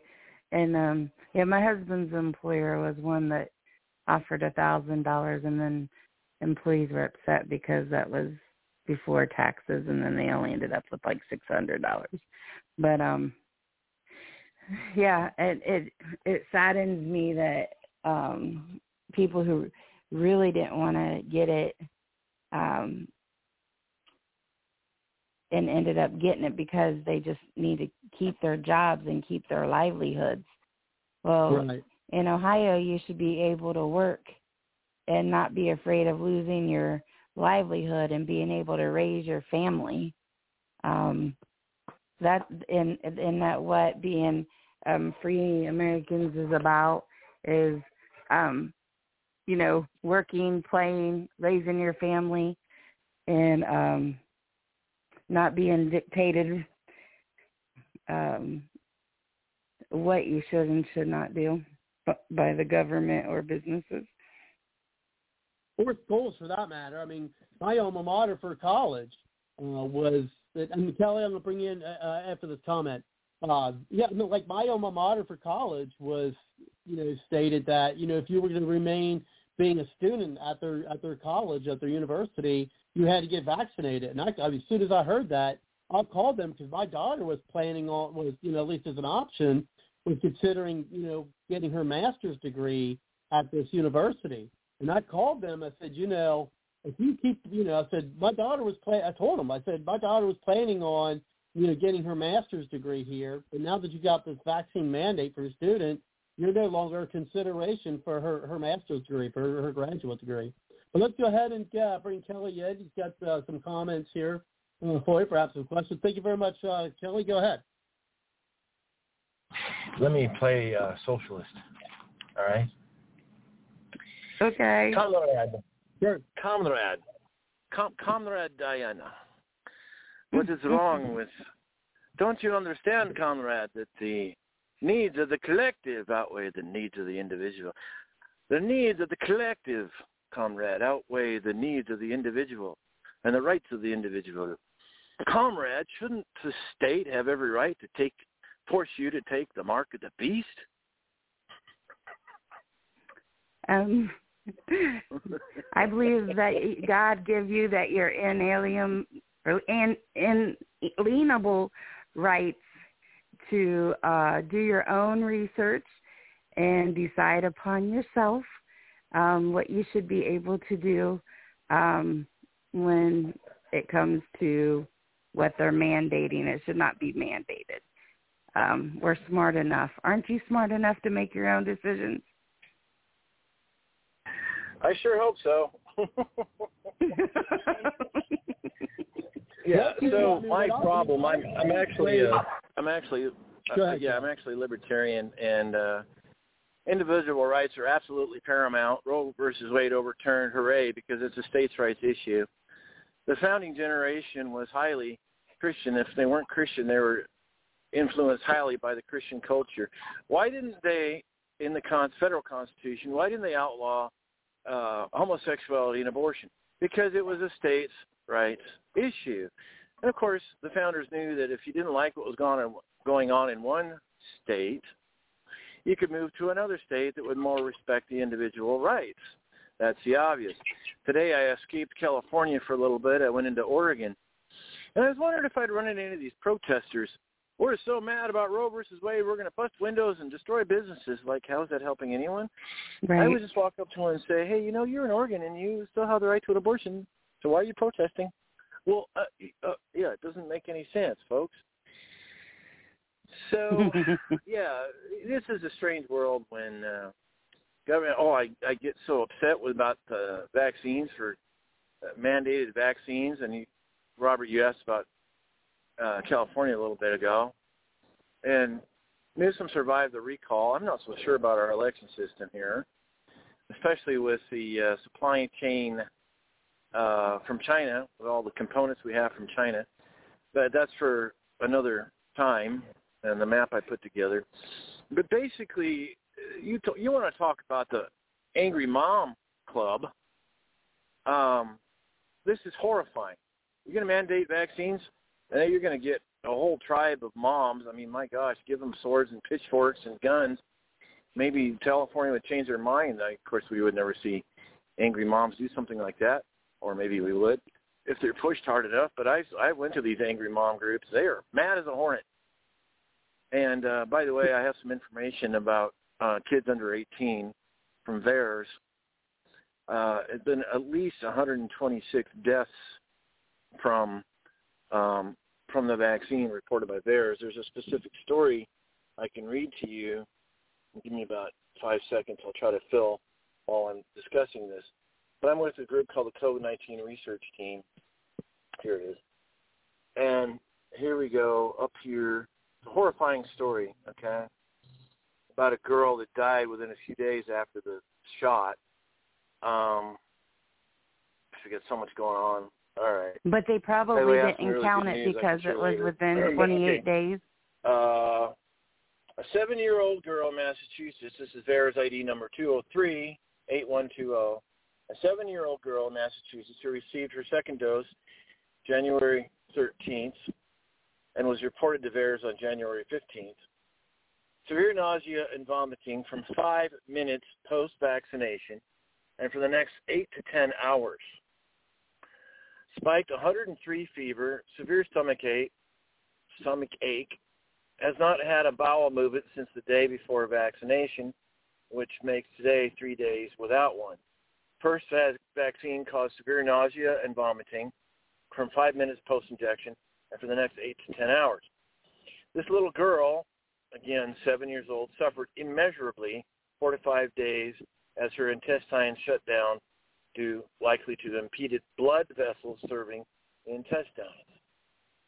So that's it's, it's also a Massachusetts death certificate, 2022 SFN 5980. So this is horrifying. I can tell you more stuff. Why are we doing this? Didn't God allow our immune system to handle these things? This this is this is out of control. I am so in admiration for what you're doing. Um, and this is more people rise up in different states. You guys could be the example for the rest of the nation, except California. But I mean, we're anyway. Someday I'll escape permanently. But anyway. Um, well, that's kind of what I'm, I'm really hoping. admiration. I hope you guys have funding and seek out funding. Uh, if you get um, some of these professional signature gatherers, they charge uh, these gal- these signatures. Each signature, the gatherers can get anywhere from three to five to fifteen dollars a signature, depending upon the issue. And that would motivate people. You just have to be well funded. This would motivate people, and you'd get these signatures. I mean, you know, what would you rather do? Minimum wage job, or say three dollars you get a hundred signatures in a day? That's three hundred bucks. Uh, Five hundred bucks. Five bucks a signature. Are you are you finding multimillionaires who are funding your cause? Um, this is actually so far is all Ohio citizens volunteer, and there are zero funds. Um, so um, most things have come out of our pocket. Um, we're discussing today, since we're really just an Ohio citizen group, and we don't have um, you know, like a 503c, like what what we can do to be able to get donations, um, to be able to do more things. Um, we actually, we just put out like shirts today you can purchase on Amazon for fifteen dollars, um, plus sales tax if it's relevant. Um, sh- shipping was free for mine, but um, we just did that today so you could go Amazon, look up medical right to refuse T-shirts, and um, that should pop up. Um, but as the donation things, it'd be awesome if there was anybody that's a multimillionaire and would love to see this go through and to help us. Um, but again, it's just all citizens coming together, hoping um, that we could make this effort work and get on the ballot soon as we as we can. I I would encourage you to not be shy in asking for literally millions. In California, some estimates to get something on the ballot. Of course, we got 30 what 35 million people, but in California, to get a statewide initiative, um, estimates are 20 to 30 million dollars. Um, well, that that includes some of the campaigning as well campaign funding. So I, right. I would encourage you, and I think the funds would be there if you have if you have a GoFundMe. Whoops, don't go GoFundMe. They shut down the truckers in Canada. But whatever kind of um, web, I hope you have uh, a web designer. I'm sure you probably do, but you get a well-paid web funder, a web designer, if you will, do your web page, and you're going to get the money coming in. And, and it, I, I, I'm I'm encouraging you to not be shy. Treat it like a business. Your time is valuable. I mean, an activist like myself, we can go broke doing activism. That's just the way right. it is. and you know we're gee, how do we pay our next bill? Um, oh gosh, that was so nice. Somebody paid bought me lunch today. You know, right. So I, I, I really encourage you to really you know, even pray about it. Just uh, don't be shy. Oh, in Proverbs, Tolbert can back me up on this one. In Proverbs, it says a worker is work his wage. When you look at how they uh, rebuilt the temple, Hezekiah, they paid the workers. They paid the workers to rebuild the temple. So this is, uh, you know, go get them, girl. You go. You go, girl. Thank you. Um, yeah, I will have to uh, look into that. And I do know that there are people or businesses out there that actually you pay them to get the signatures, but it, of course, I think it was two million dollars, and uh, I don't have that. I'm just a middle class citizen that goes to work every day, um, trying to do the best that we can, and um, you know, but yeah, I didn't even think about. um Of course, it's not GoFundMe, but it was the other one that the truckers went that we could get funds to um be able to uh, get more signatures.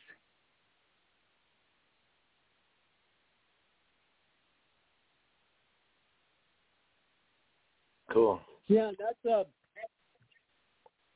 Yeah, I mean, then, we're in Ohio. I mean, there's, I know there's going to be some deep. I mean, just even here, where you know, where you guys are based, you're based in Cincinnati.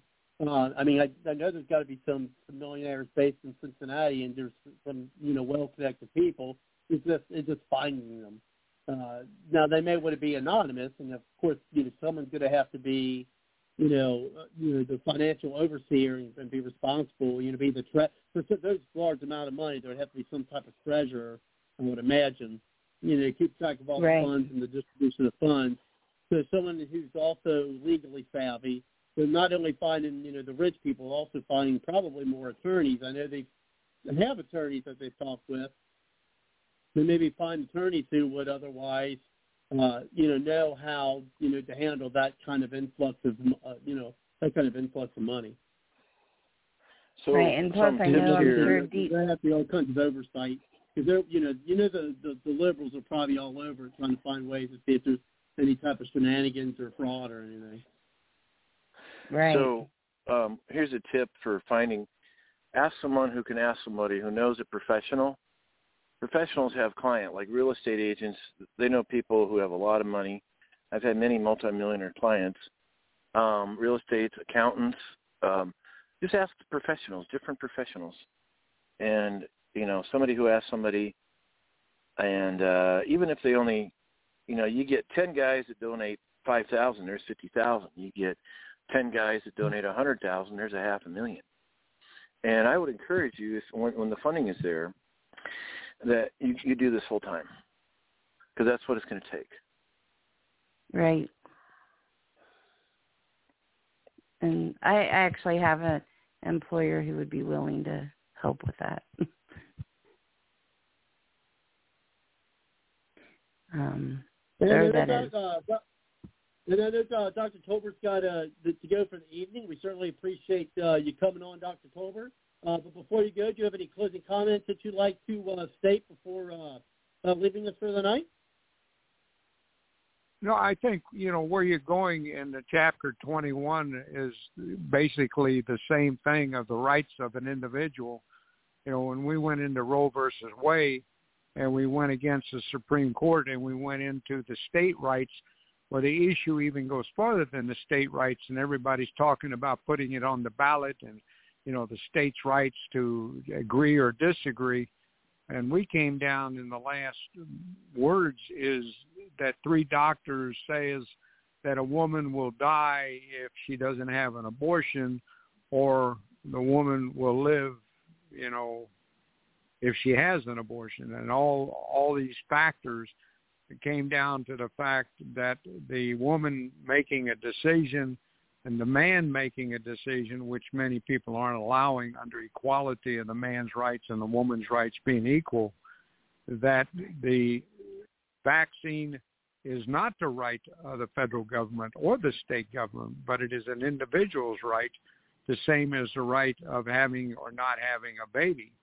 You know, my stand, of course, on abortion is very biblically ingrown, but I use only the terminology of the Constitution and the violation of the federal government and also the state. So when you look at the Constitution, you go in to the First Amendment, you know, your right to speak, your right to do this, your right to believe, and then of course the complete violation of our health care, uh, how the federal government's involvement over the state uh, in health care, the federal government's violation of education. Uh, this is also all being noted in chapter two, or not chapter two, volume two of systematic theology that only not following the Constitution, they have no understanding. So when you have to take 400, 500,000 people to get a right uh, that is your equality right, you have a right to refuse, uh, and you're going to put it on a uh, ballot, uh, and they agree that you have a right uh, not to take. Why do you need to have a constitutional right to avoid dying. I, I mean, it just gets really, really involved. Uh, a lot of people have to narrow it down. So I agree what is being done is correct. Uh, I sometimes, though, disagree what we're doing with our amendments because I'm the one that says Amendment 11 through 27 of the U.S. Constitution should be totally eliminated. The summation of the seven articles and the Bill of Rights uh, should explain that they're covered, and here's where Amendment 11 through 27 are covered already. Um, you know, and you go into your own state constitution, and you look at the Constitution of Ohio, and you get into well, it already says in this amendment or in this article what we're saying to clarify is already covered. So I'm going to close with you guys now. Uh, again, systematic theology through the spiritual eye you go into the um, your Google, pull up Dr. Charles Frederick Tolbert, Charles Frederick Tolbert, Systematic Theology uh, through the Spiritual Eye, or you go to uh, calltoduty.org, my website, and you can click on and order the book. Uh, Kelly, you and uh, Robert will get one, uh, two books in the next coming days. Uh, I appreciate Robert your ability to talk to me, and at your convenience tomorrow, uh, give me a call, would you please? Yeah, certainly. And then I'll get uh, I'll get you my address and Kelly, if you're in the cool that, just get uh, text me yours and I can get it to him. We can get those uh, books. I really appreciate it. I, I appreciate the time being able to speak tonight. And Diane, you're doing an exact job of your assignment.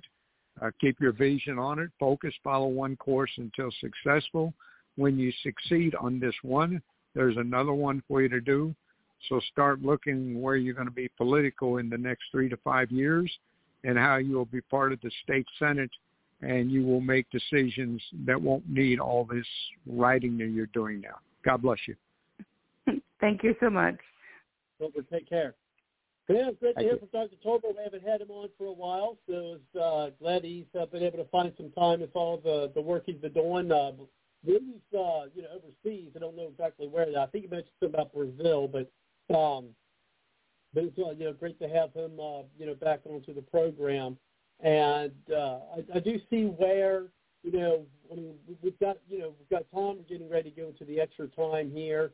Uh, I know uh, we had a couple you know callers that want to chime in. Uh, uh, if you'd like to chime in again, just push the one on your number dial. Uh, we'll get you in. Uh, but do you have any uh, anything else you wanted to add uh, for us tonight, uh, Diana? No, I just appreciate Dr. Is it Tolbert? Um, yeah. For what he says. Um, I took a Constitution class, and um, I personally, um, in the Ohio Constitution, it says if nothing is listed, and I, it's not verbatim because I don't have it in front of me, but if um, it is not listed here within the Constitution, all rights revert back to the people.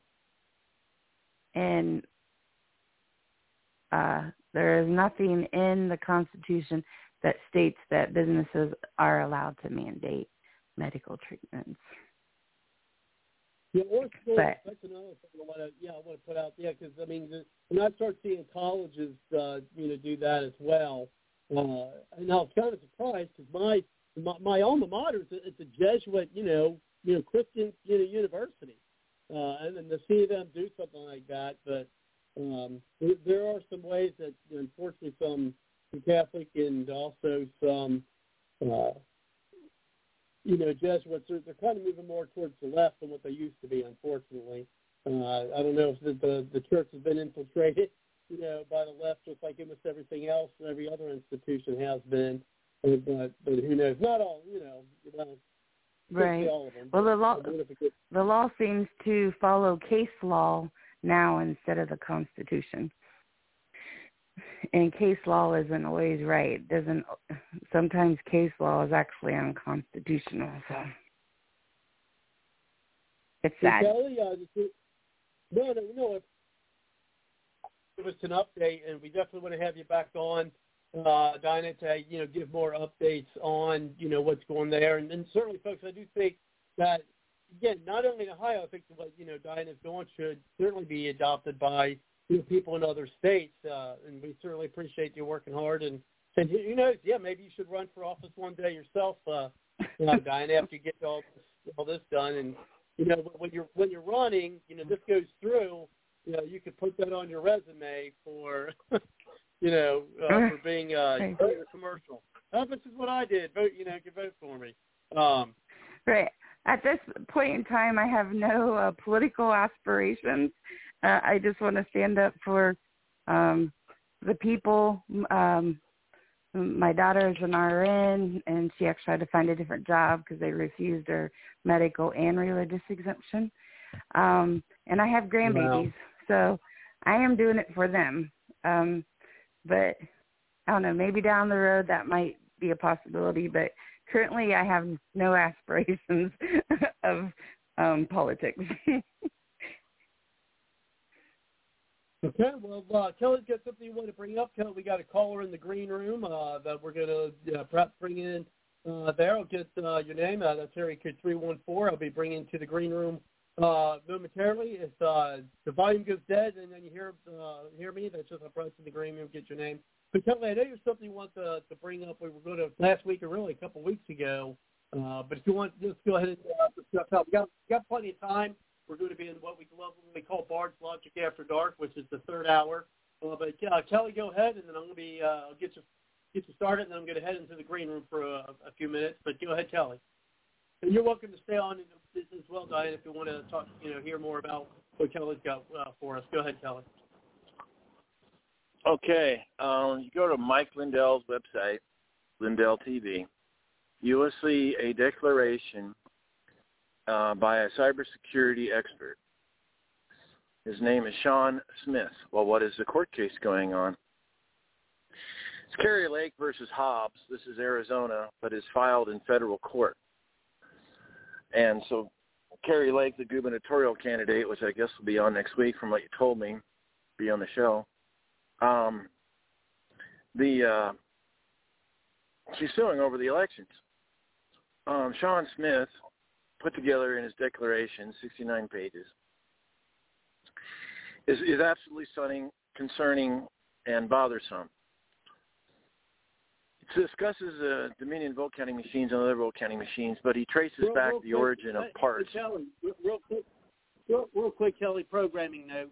Uh, if you're called in, since we're getting ready to go on to Bard's Logic After Dark, do not uh, uh, let your uh, phone die or, or hang up because unfortunately we'll not be able to call in uh, to hear the rest of the program, so keep on the line. Uh, we do have Bianchi on the line. He does want to you know, talk more about what you uh, were discussing with Diana, so if you could stay on a little bit longer to uh, you know, talk with Bianchi, it'd be appreciated. Uh, but again, Sure. just keep on the line, folks. Uh, if you'd like to bring that up, but we will bring you on shortly after what we got here with Kelly. Go ahead, Kelly. Okay, so Sean Smith works military, cybersecurity cybersecurity expert. He, after retirement, he worked as a consultant for the military. Um, his focus was testing electronic systems like missile systems, etc., and some ground-based um, satellite systems, you know, stuff on the ground. I mean, basically, there's five countries that supply electronic com- components to uh, our country. China, obviously, Korea. I'll get my map out here. The map that I, I put together from this court case because that doesn't, most people don't read court cases. But basically, you have the Philippines, Brazil, Malaysia, South Korea, and China, or the PRC, People's Republic of China. And the uh, there's at least 20 electronic components from China. There's three motherboards. China sends electronic components to Brazil that manufacture one motherboard. It goes to Dell in Texas. Dell manufactures the Dominion vote counting machines. So Dell sends it to Dominion, say in Colorado or Omaha, I'm not sure which office. Dominion adds vote counting software and sends it all over the country. I wish I had time to explain to you um, how uh, scathing it is on the weaknesses of state and federal government to really look into these machines. And he noted that there are vulnerabilities even with CISA. That's the Cybersecurity and Infrastructure Security Agency, the top agency in our country, has vulnerabilities. Why? Because of supply chain issues, things that are embedded uh, for the benefit of nation states that want to get advantages from the United States. Tech tech industries, technology getting stolen. It's several industries, not just the electronic election system. His concluding sentence is, our public officials and public are hearing almost exclusively what is simply not true, that our voting systems are both securable and secure. Signed under penalty of perjury, Sean Smith. And so we have a real big problem here. And I also have some other, I, I don't have time. I have to go see a friend. And uh, so just found out today, I have to be careful what I say, but you're going to find it. It'll be national news next week. There is a Secretary of State who you can imagine the states that had election problems, they're going down. I want to get that on the record. I have inside info. I'm not going to tell you how, but you're going to hear it on the national news next week. A Secretary of State who loves Dominion certified it on his own accord without approval from the legislature or the other regulatory bodies. Secretary of State is going to be well, I'll just say his political career is over. So you're going to find that out next week. Inside information. That's all I can tell you right now. Very good news. Um, so it might be in perfect timing when Kari Lake comes on the show next week. That's awesome. So yeah, yeah, will be the week we're we're going to get some victories we'll here. Be, we'll be, yeah, we'll be. Yeah, she's coming on Monday, July 25th. Go ahead. Oh, Monday. So a week from Monday. Okay. Yeah, All right. Next month. Cool. Yeah, I'll be actually on a family vacation. My my my one once a year family vacation. Uh, so we'll, there will, will not be a show unfortunately next week. But she's uh going to be on for a special edition on July uh, 25th, which is a Monday. Same time, 8 p.m. Eastern. Okay. Um, awesome. I got to go. Um, thank you, uh, Diana, for doing what you're doing, and thanks, Robert. And I guess we'll see you a week from Monday. Thanks for your suggestions too. I greatly appreciate it. Yeah, study that about the workers, and it says low. They probably had something to do with being funded. So, anyway. Right. All right. Well, all right. Uh, good night, folks. Thank you. Good night. Good night, Kelly. And let's go ahead and bring on Bianca. You want uh, to have some comments on what uh, Diane is working on. Thank you very much, Bianca. How you been? Uh, thank you for coming to the show. I'm doing fine. Hopefully you are too. But uh, the lady made a good point. Well, well, thank you. Yeah, the lady made a good point. And people don't understand and can't relate to the fact that it's the states that give the federal government its powers. And like you hear Joe Biden supposed to do an executive order for abortion. Well, your executive orders cannot circumvent what states put in place.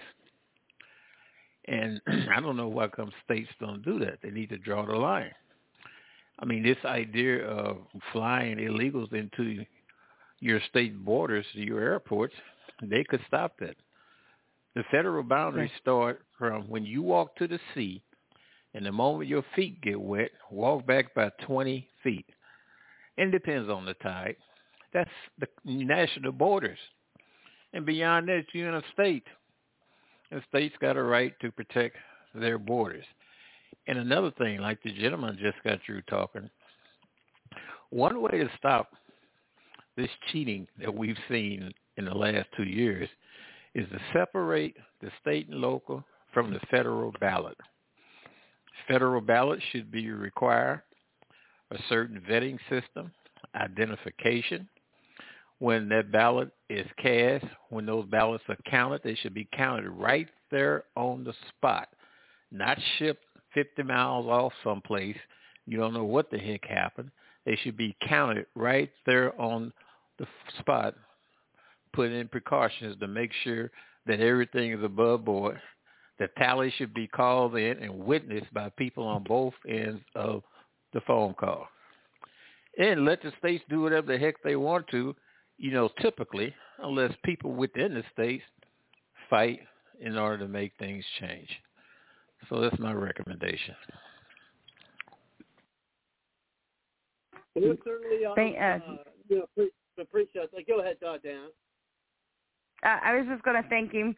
Um, yeah, if you read the book Less, Lesser of the Lesser of the Magistrate, I believe, um, the, it just shows that each level, actually in the Constitution, we the people are on the top, then the states, then the federal um, government. Whereas the federal government wants you to think that it's federal government, the state, and then maybe we the people. Um, but even your smaller towns and your counties could even have more authority um, than the state. But um, yeah, we need to get back to know that the federal government doesn't rule all, and actually, some of the sorry, the dogs, um, and actually, um, they don't have half the rights that um, per the Constitution that they think they do.